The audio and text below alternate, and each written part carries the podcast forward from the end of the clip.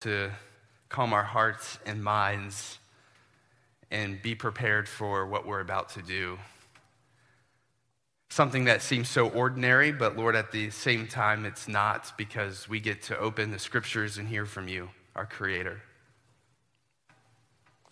And God, we get to hear from you today uh, about a topic that's going to touch every single one of us. And so, God, I pray that today would just be a day where your word kind of lifts off the page, that your spirit helps us to understand what it's saying, that it would pierce our heart. Um, it'd be one of those moments, Lord, where it has nothing to do with what I've prepared, but everything to do with your spirit, that it just seems like you are speaking to each and every one of us personally and specifically. I just pray you would do that work. God, I pray that you would encourage us this morning with what your word has to say. Lord, we're just in a time right now where there's just a lot of scary things going on in our world. And, and Lord, your word speaks to that directly today. And so, God, help us just to be paying attention to what you are wanting us to hear and walk away with this morning. We ask these things in Jesus' name. Amen. If you have a Bible, you can go ahead and open it up to the Gospel of Luke. Uh, as you know, we've been studying this Gospel from some time, making our way through it, and we're going to be in chapter 17 today, finishing out chapter 17. Also, one of this is one of those sermons where um, It'd be great if you had that open in your lap uh, or that app open on your phone and just it's there ready to reference because we're going to be kind of bouncing around and looking at different things. And so I just want you to be able to see exactly uh, what I'm saying right uh, inside the text. Um, you know, as I was been just reflecting on the last couple of weeks, it's been a, I feel like it's just been a really heavy season. It's been a good season uh, for me personally, I feel like I'm in a, you know, a good season, but at the same time, a, a heavy one because, well, uh, of course, because of things that are going on across the world over in Ukraine and all of the images and the stories that are, are coming in and, and, and grappling with that. Also, also knowing that such things are happening in other countries around the world and have been. Um, and so I know that's been heavy on our spirit. It feels ominous. It, a lot of us are asking the question, everyone's asking the question, where does this go? How does this end? What are the implications? And so those are big, heavy, global questions that we have. But at the same time, it's, I think it's just been heavy because I, I feel like there's been a number of you, uh, people in our church family, who've just lost loved ones lately. I feel like I've gotten the phone call a little bit too much over the last few weeks of, hey, uh, this person died, that person died, this person just passed away. And just feeling that with you. Um, it's just been a, it's been a heavy season. And, and I think in those moments, we say things to each other, good things, meaningful things like, I'm going to be praying for you. I'm going to be praying for peace for you. I'm going to be, I'm going to be praying for comfort for you. But what, what does that mean? When, when you're in the midst of grief and sorrow, or anxiety. Like, what does that mean when I say I'm praying for you? Well, I know when I say that to you, I, I, your name's gonna go in my journal, and, and I am praying for you, but, and I'm praying things like peace and, and comfort for you, but, but more so, what I'm praying is, is God, I, I don't know what to pray for this person. Death is awful. Like, God, would you bring an end to the brokenness and the suffering and the death of this world? Right? That's what I'm praying. But that's such a big cosmic level prayer. Sometimes we can just feel like, uh, God, is that even worth praying? Is that even something that is being heard by you? Like, sometimes we just don't know what to pray, right? It just, it just feels so big. You know, we've been obviously studying Luke for a while. And I think maybe that feeling of, I, don't know what to pray for. I don't know what's coming next. Or we're looking at the world and we see how ominous it feels. And that might help us get inside the shoes of the Pharisees a little bit today. I think. You know, over the last several weeks, as we've been studying Luke, uh, Jesus is on his journey to the cross, and he's had a lot of encounters with the Pharisees, and Jesus has been challenging the Pharisees, the Jewish leaders of the day, a lot. A lot. But I think today might be one of those days that we can kind of get into their shoes and empathize with them a little bit, identify with what's going on in their head and their heart. What do they desire? What are they praying for? So let me give you a little bit of historical context that the Gospel of Luke is set in. Because if we want to understand this conflict between Jesus and the Pharisees, some historical context might be helpful right? J- just like if you want to understand the conflict between Russia and Ukraine, go, go read, all right, the history of that area, Eastern Europe, over the last hundred years. It's going to be helpful to understand why is what's happening over there. It doesn't excuse it, but just to get the historical setting. Well, let me do the same thing for Luke. See, in the Old Testament, God promised his people, that's the nation of Israel, that was his people in the Old Testament. God promised them that he was going to send them a Messiah, a king, and that king would establish a kingdom. Now,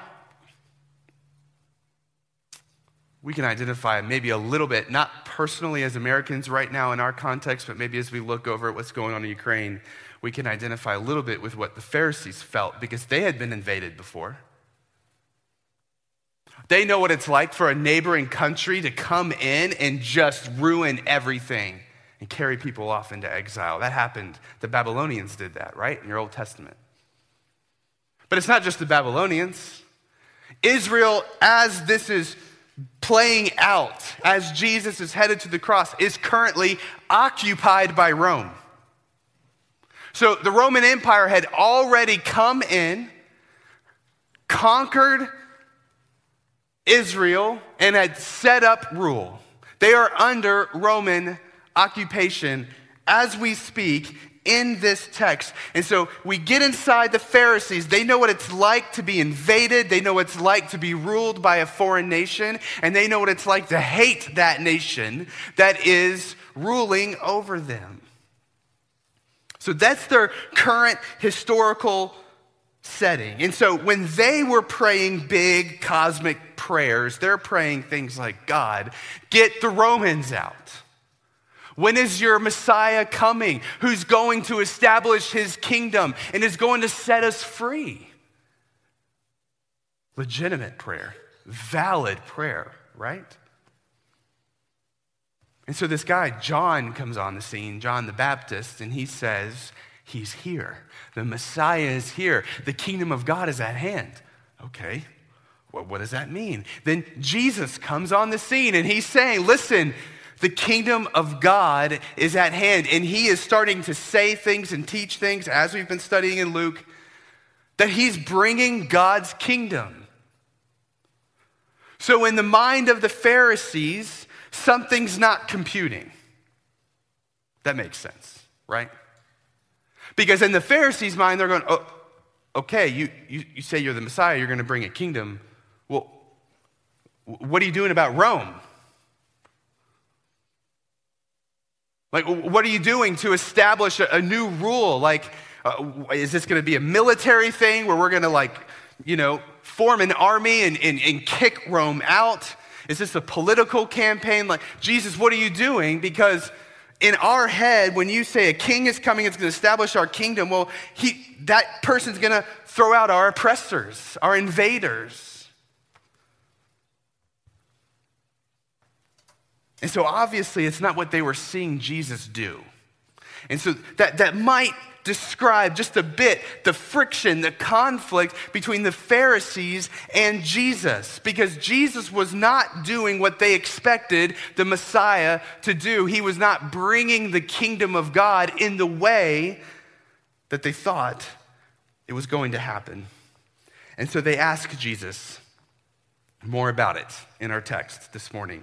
Luke 17, starting in verse 20. The verse starts out being asked by the Pharisees when the kingdom of God would come. He answered them. So the Pharisees go to Jesus and, hey, you say you're bringing the kingdom. Uh, we don't see it happening. Uh, you're spending time with the poor and the marginalized. You're healing people. You're spending time with Gentiles and sinners. Uh, okay, we, we're not really sure what you're doing, Jesus. You say it's coming. When is it coming? So they go to Jesus and they ask him in verse 20 being asked by the Pharisees when the kingdom of God would come, he answered them. So Jesus says, The kingdom of God is not coming in ways that can be observed, nor will they say, Look, here it is, or there. For behold, the kingdom of God is in the midst of you. So Jesus is saying, listen, the kingdom's not coming in the way that you can see. So, so okay, we'll rule out militaristic campaign, political campaign. We'll rule out some sort of Jesus using force to shove the Romans. I mean, I can see all of those things. So something else here is going on. And so Jesus says, actually, the kingdom of God is in the midst of you right now. You, you could understand the Pharisees' frustration a little bit. Like, Jesus, what are you talking about? But what Jesus means is that when I say the kingdom of God is in the midst of you, what I mean is, well, well number one, I'm in the midst of you. Jesus, the Messiah, the King, I'm here. I am bringing my kingdom. You don't see me as that, but that's who I am. But it's also my followers, my disciples, the people who trust in me, the people who see me as the Christ. They are also a part of my kingdom. And my kingdom is going to start really, really, really, really small, like the size of a mustard seed that we read about earlier in Luke. So small that you might miss it. So small, it's not going to be according to any of your expectations. But this is the start of the kingdom of God. And here's what Jesus means by it. Jesus, what he means by this is he goes, Listen, I, I did not come here I did not, like, literally, I was with God the Father in heaven, and I did not put on human flesh and come here to drive Rome out. I, I didn't come here to come and establish Israel as this great world power. No, I came here to actually rule over the entire world. But I'm not here, I'm not interested in the political rule. I'm not interested in a militaristic rule. I'm not interested in taking rule over the entire world through force. I'm after your heart.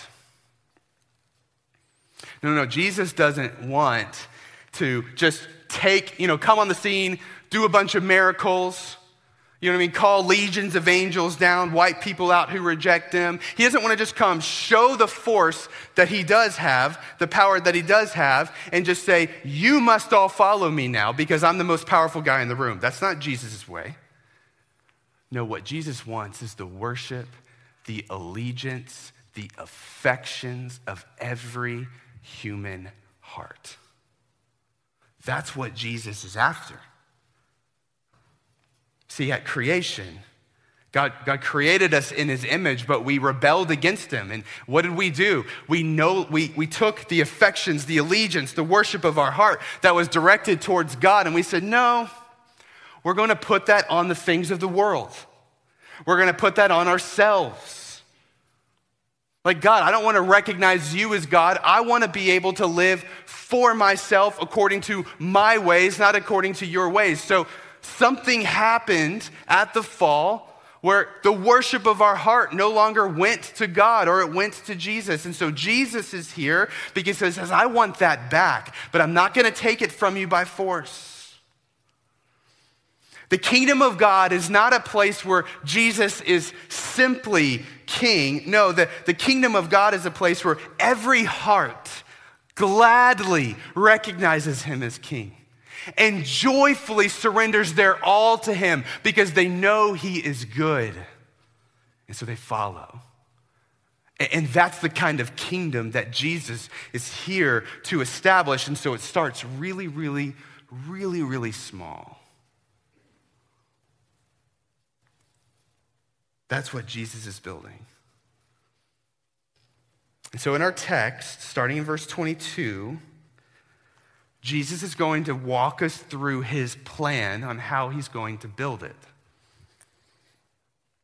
And in that, he's going to give us a few warnings. But basically, he's saying, let me, let me peer into the future with you. And let me let you in on a few things that are going to happen. So let's read this text together Luke 17, 22 through 30. And then we'll break it down together. So keep your Bible open.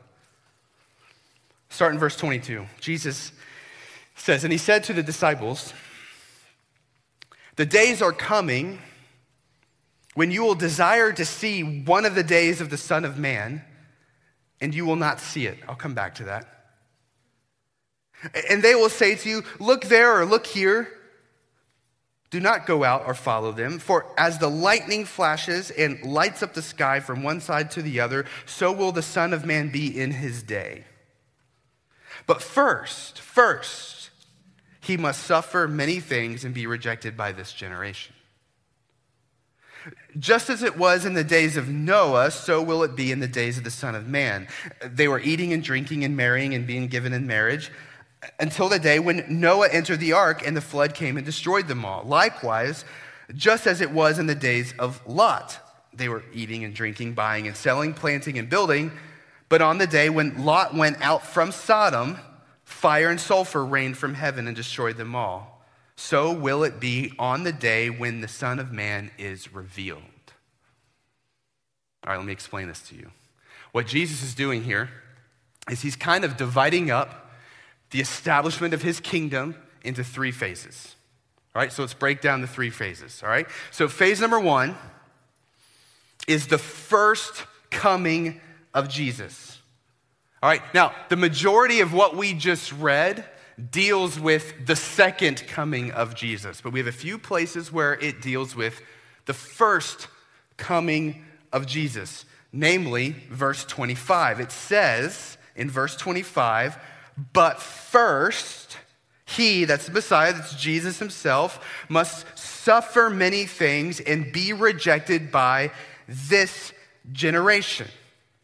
And so Jesus is saying, My primary purpose in my first coming.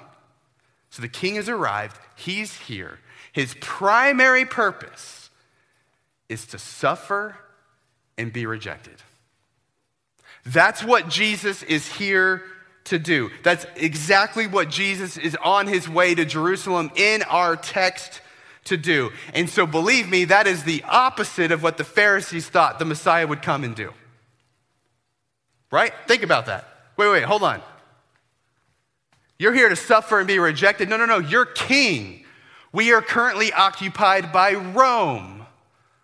No, no, no. You're not going to suffer and be rejected. You're going to drive Rome out. I mean, so you can imagine why the Pharisees and the Jews of the day would have such a hard time with this. Suffer and be rejected. Even the disciples had a hard time grappling with this until after it all happened when they kind of all clicked in their head because of the Holy Spirit. But suffer and be rejected, that's his primary purpose. See, because Jesus isn't here to rule by force, but rather to rule your heart. And to win your heart, he must suffer and be rejected. And no one around Jesus of the day understood why that was the case. Why do you need to suffer and be rejected in order to win over my heart? And we'll come back to that. But it's in this moment, the first coming of Jesus, what Jesus does is he inaugurates his kingdom, he starts it. It's really small, it's not here in its fullness yet, it's not global in scope yet, but he starts it. And in order for it to grow, he must suffer and be rejected. We'll come back to that. So that's phase one, the first coming of Jesus. Phase two in our text is what I'm calling the age of the church. Now, it doesn't say in our text the age of the church. It's not specifically mentioned, but it is alluded to. So let me, let me show you. Look at verses 22 and 23. It says, And he said to the disciples, The days are coming when you will desire to see one of the days of the Son of Man, and you will not see it and they will say to you, Look there or look here. Do not go out or follow them. So here's what Jesus is saying. When he refers to the day of the Son of Man, he's referring to his second coming. And so he's saying there are going to be days where you're going to be waiting for that. Right? There are going to be days that you're going to be looking for that. Right? So those are the days after Jesus' first coming, but before his second coming, right now. That's, that's where we are currently in the text. We're waiting for the second arrival of Jesus. And he says there's going to be a bunch of people who are like, ooh, I know when it's going to be. Look here, look there. Oh, we could calculate it. Look at these world events or these things, and we'll be able to figure it out. And Jesus saying, don't listen to any of them. All right? So he told us what to do about people who think they can predict this. Right here in Luke 17, he said, don't listen to them because no one's going to know when the second coming occurs. This is after the Messiah arrived for the first time, after he suffered, and we're waiting for him to return. He tells us more information in verses 26 and 27, where he says, Just as it was in the days of Noah, so will it be in the days of the Son of Man. The day of the Son of Man is the second coming. They were eating and drinking and marrying and being given in marriage until the day when Noah entered the ark and the flood came and destroyed them all. Likewise, verse 28, just as it was in the days of Lot, they were eating and drinking, buying and selling, planting and building. But on that day, when Lot went out from Sodom, fire and sulfur rained from heaven and destroyed them all. So here is what Jesus is saying there are going to be days, the days that we're in today after the first coming, but before the second, where we're going to be living our normal life. Right? Doing our thing, working our jobs, raising our families, eating, drinking, and it's going to come. Right? Jesus is saying that second coming is going to literally be like a lightning bolt, and we'll get to that in a second. But he goes, in these days, it's going to be like the days of Noah right?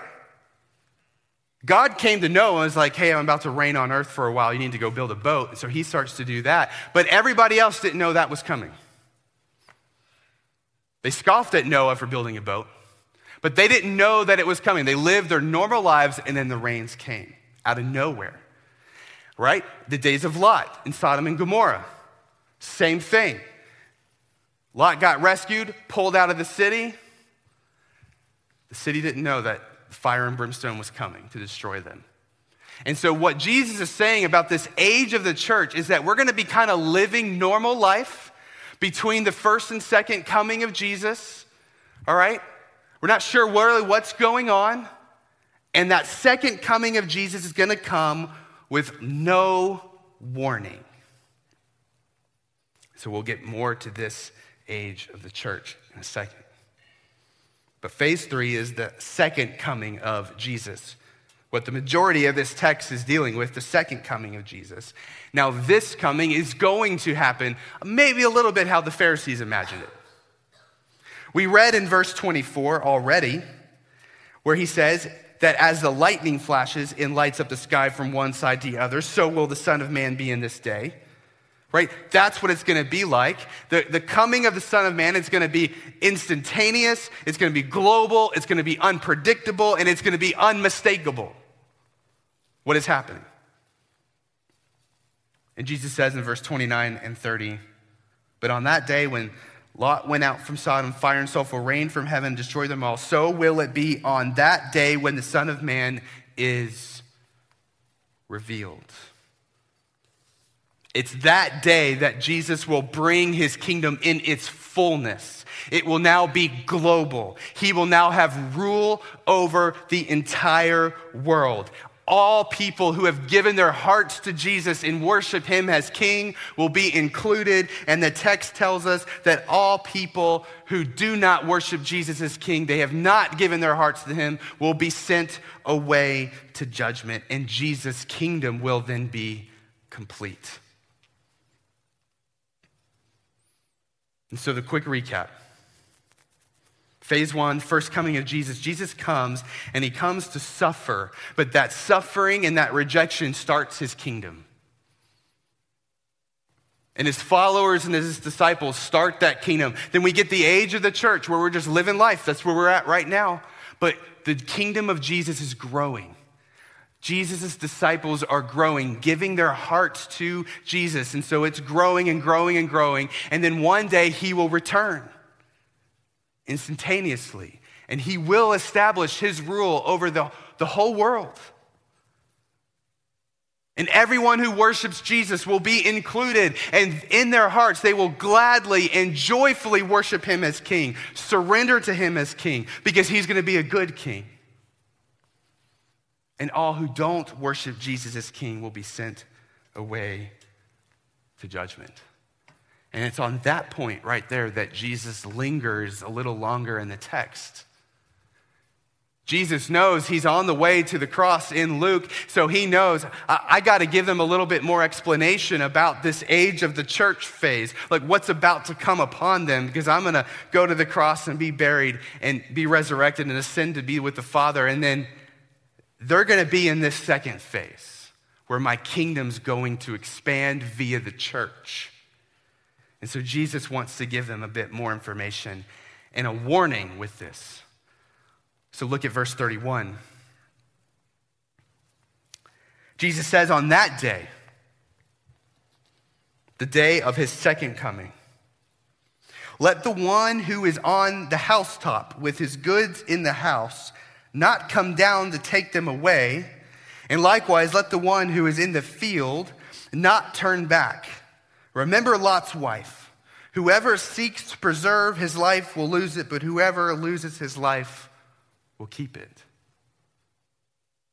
Jesus is asking the question on the day that I return, this day that's going to be instantaneous without warning, when that happens, where will the affections of your heart be? Will the affections of your heart, the allegiances of your heart, the worship of your heart be on Jesus or will it be on the things of this world? It's kind of like if you're in your house and the fire alarm goes off in the middle of the night and you need to get out of the house, the house is burning down, do you risk your life to go, man, I need to get my computer, and oh my gosh, the dog, and you know what I mean? Are you just trying to gather all your stuff before you get out because you can't imagine life without that stuff? That's kind of the example Jesus is using here. When that happens, are you going to look back and be like, wait, all my stuff? That was Lot's wife. Remember, Lot and his wife got rescued from Sodom before God destroyed it, and they're running away, and Lot's wife looked back and turns to a pillar of salt. Jesus is saying, when the Son of Man comes and this age ends, life as you know it is over. And we're now going into the kingdom of God in its fullness. Are you going to look back on the world and say, I'd rather have that? Because that would just say that your heart isn't on Jesus as king, or your heart's on the things of this world. And that's the very warning that Jesus is presenting us with. If Jesus were to come back right now, where would your heart be?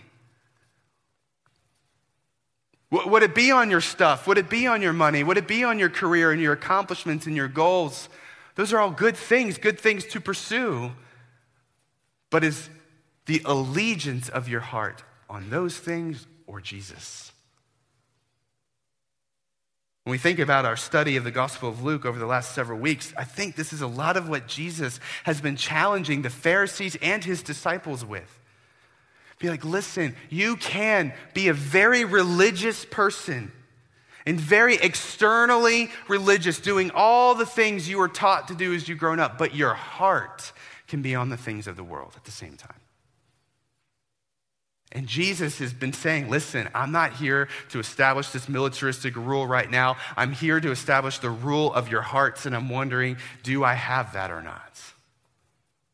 That's the question Jesus keeps asking. Look at verse 34. Continue in the text. He says, I tell you, in that night, there will be two in one bed, one will be taken, the other left. There will be two women grinding together, grinding flour, one will be taken, the other left. And they said to him, Where, Lord? Where are they taking them? He said to them, Where the corpse is, there the vultures will gather to judgment. may have been a popular book series left behind that may have messed up some of our reading of this text, right? We think that it's a good thing um, to be taken and not left behind, and, and that we don't want to be left behind. That's backwards. No, no, no. We don't want to be taken. Because in this text is referring taken to judgment. And those left behind are the ones who are left behind to experience the kingdom of God in its fullness as Jesus established his global reign. Everyone will be judged according to their heart. Does Jesus have their allegiance and affections and worship over their heart, or does the world?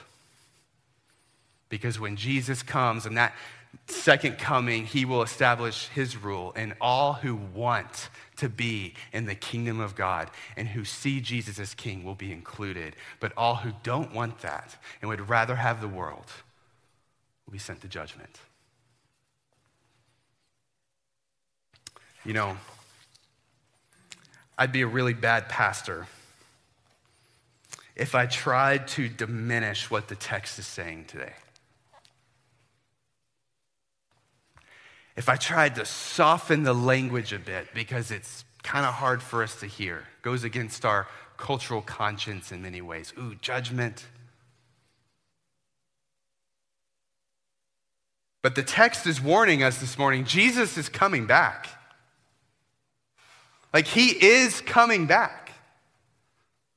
That, that will happen without warning, instantaneously as the lightning flashes. And depending on where your heart is this morning, that's either a really frightful thought or that is the very thing that your heart is trying to pray when it doesn't know what to pray. Because when Jesus returns, all those who are still in their sins, all those who have their hearts set on the world and, and not Jesus, they'll, they'll be sent to judgment. And Jesus is saying that will happen. But for those of us who do believe upon him, for those of us who do see him as king, who will gladly live in the kingdom of God, who've been rescued by the blood of Jesus, we're going to be included in the kingdom in all of those prayers we don't have even words for are answered because we're going to be included in a kingdom where there is no more sin, there is no more suffering, there is no more evil or war or crying or pain or trauma or regret or shame. It's over. It will be finished.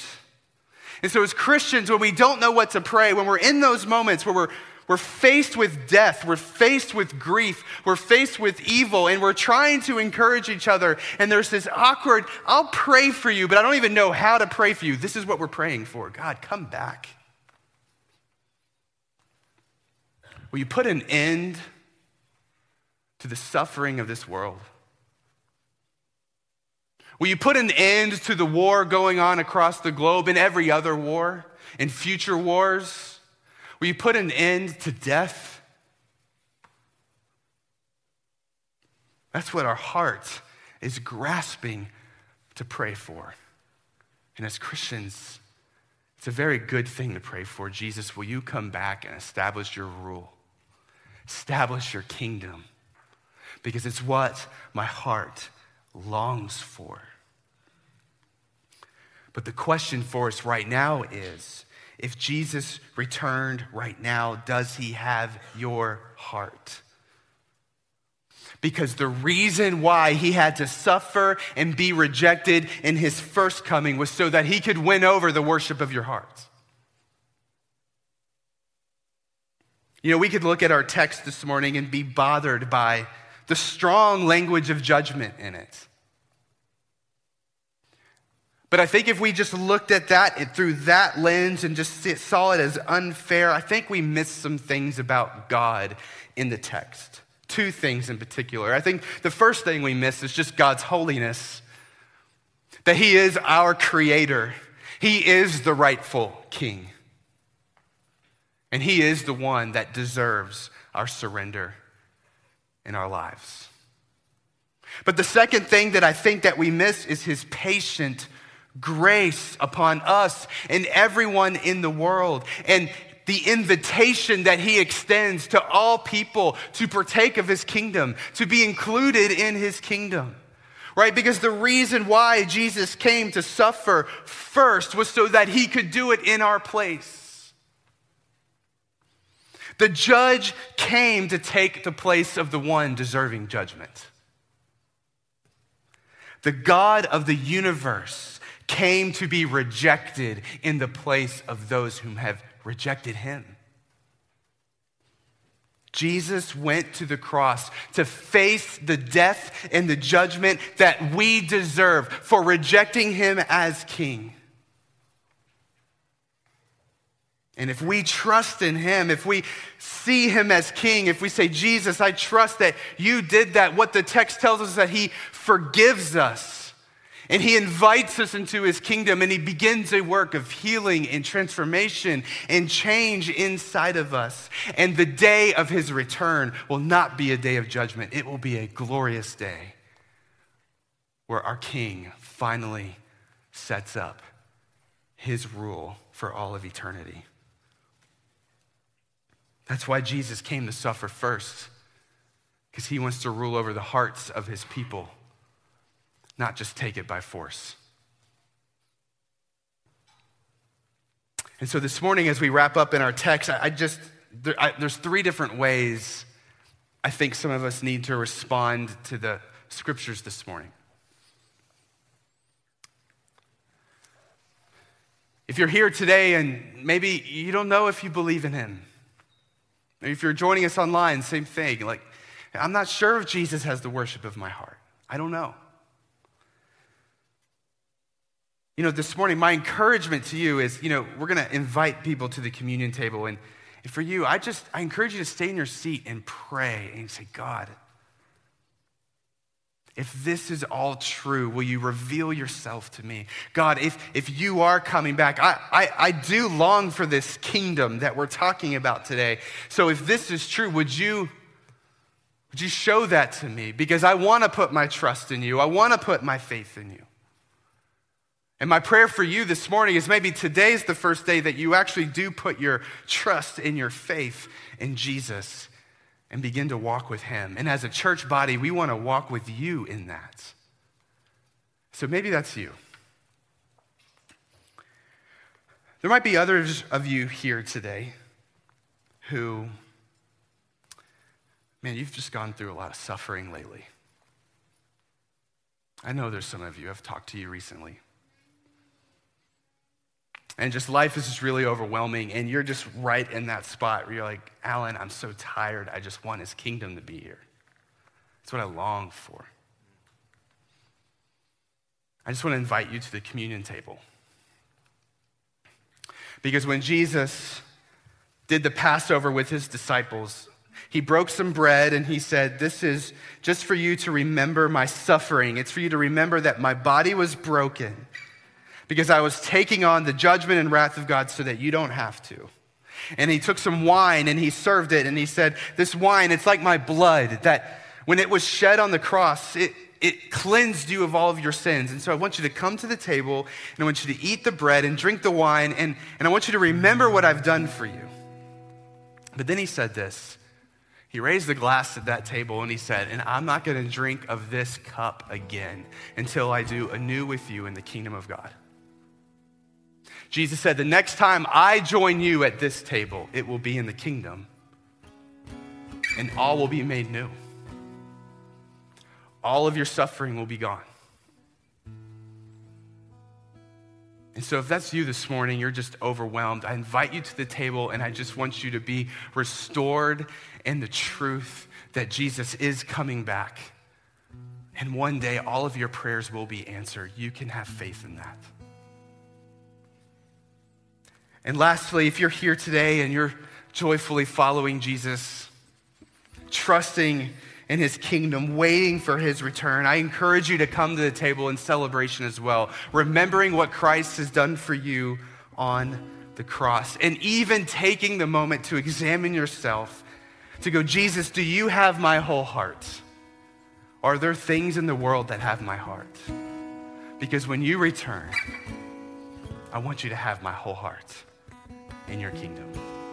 So, wherever you're at this morning, whether you need to sit in your seat and pray and examine if you trust in Jesus or not, or if you need to come to the communion table to remember the cross and to remember that our King is coming back. I want you to take the time that you need right now to figure out where you are. You can just sit in your seat quietly, silently. And then, whenever you're ready, just as the band plays for a little bit, whenever you're ready, you can come forward to the table, take some bread, and take some juice. Go back to your seat, and you can partake of those whenever you're ready in your own time. So let me pray, and then we'll be invited to the table. God,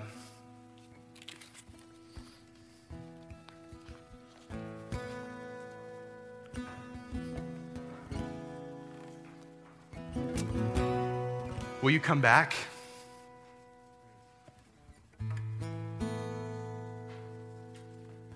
This world is really hard.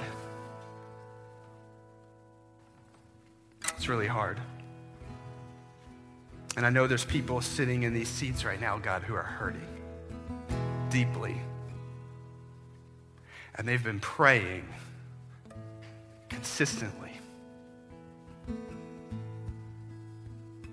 So, God, I pray you would encourage their hearts this morning with the truth that you are coming, that your kingdom is real,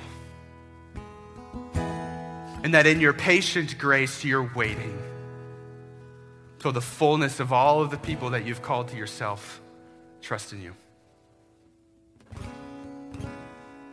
Encourage your church this morning, God, I pray. And if there's anyone in here who is wrestling if they believe in you, I pray your Holy Spirit would come upon them right now and make it without question.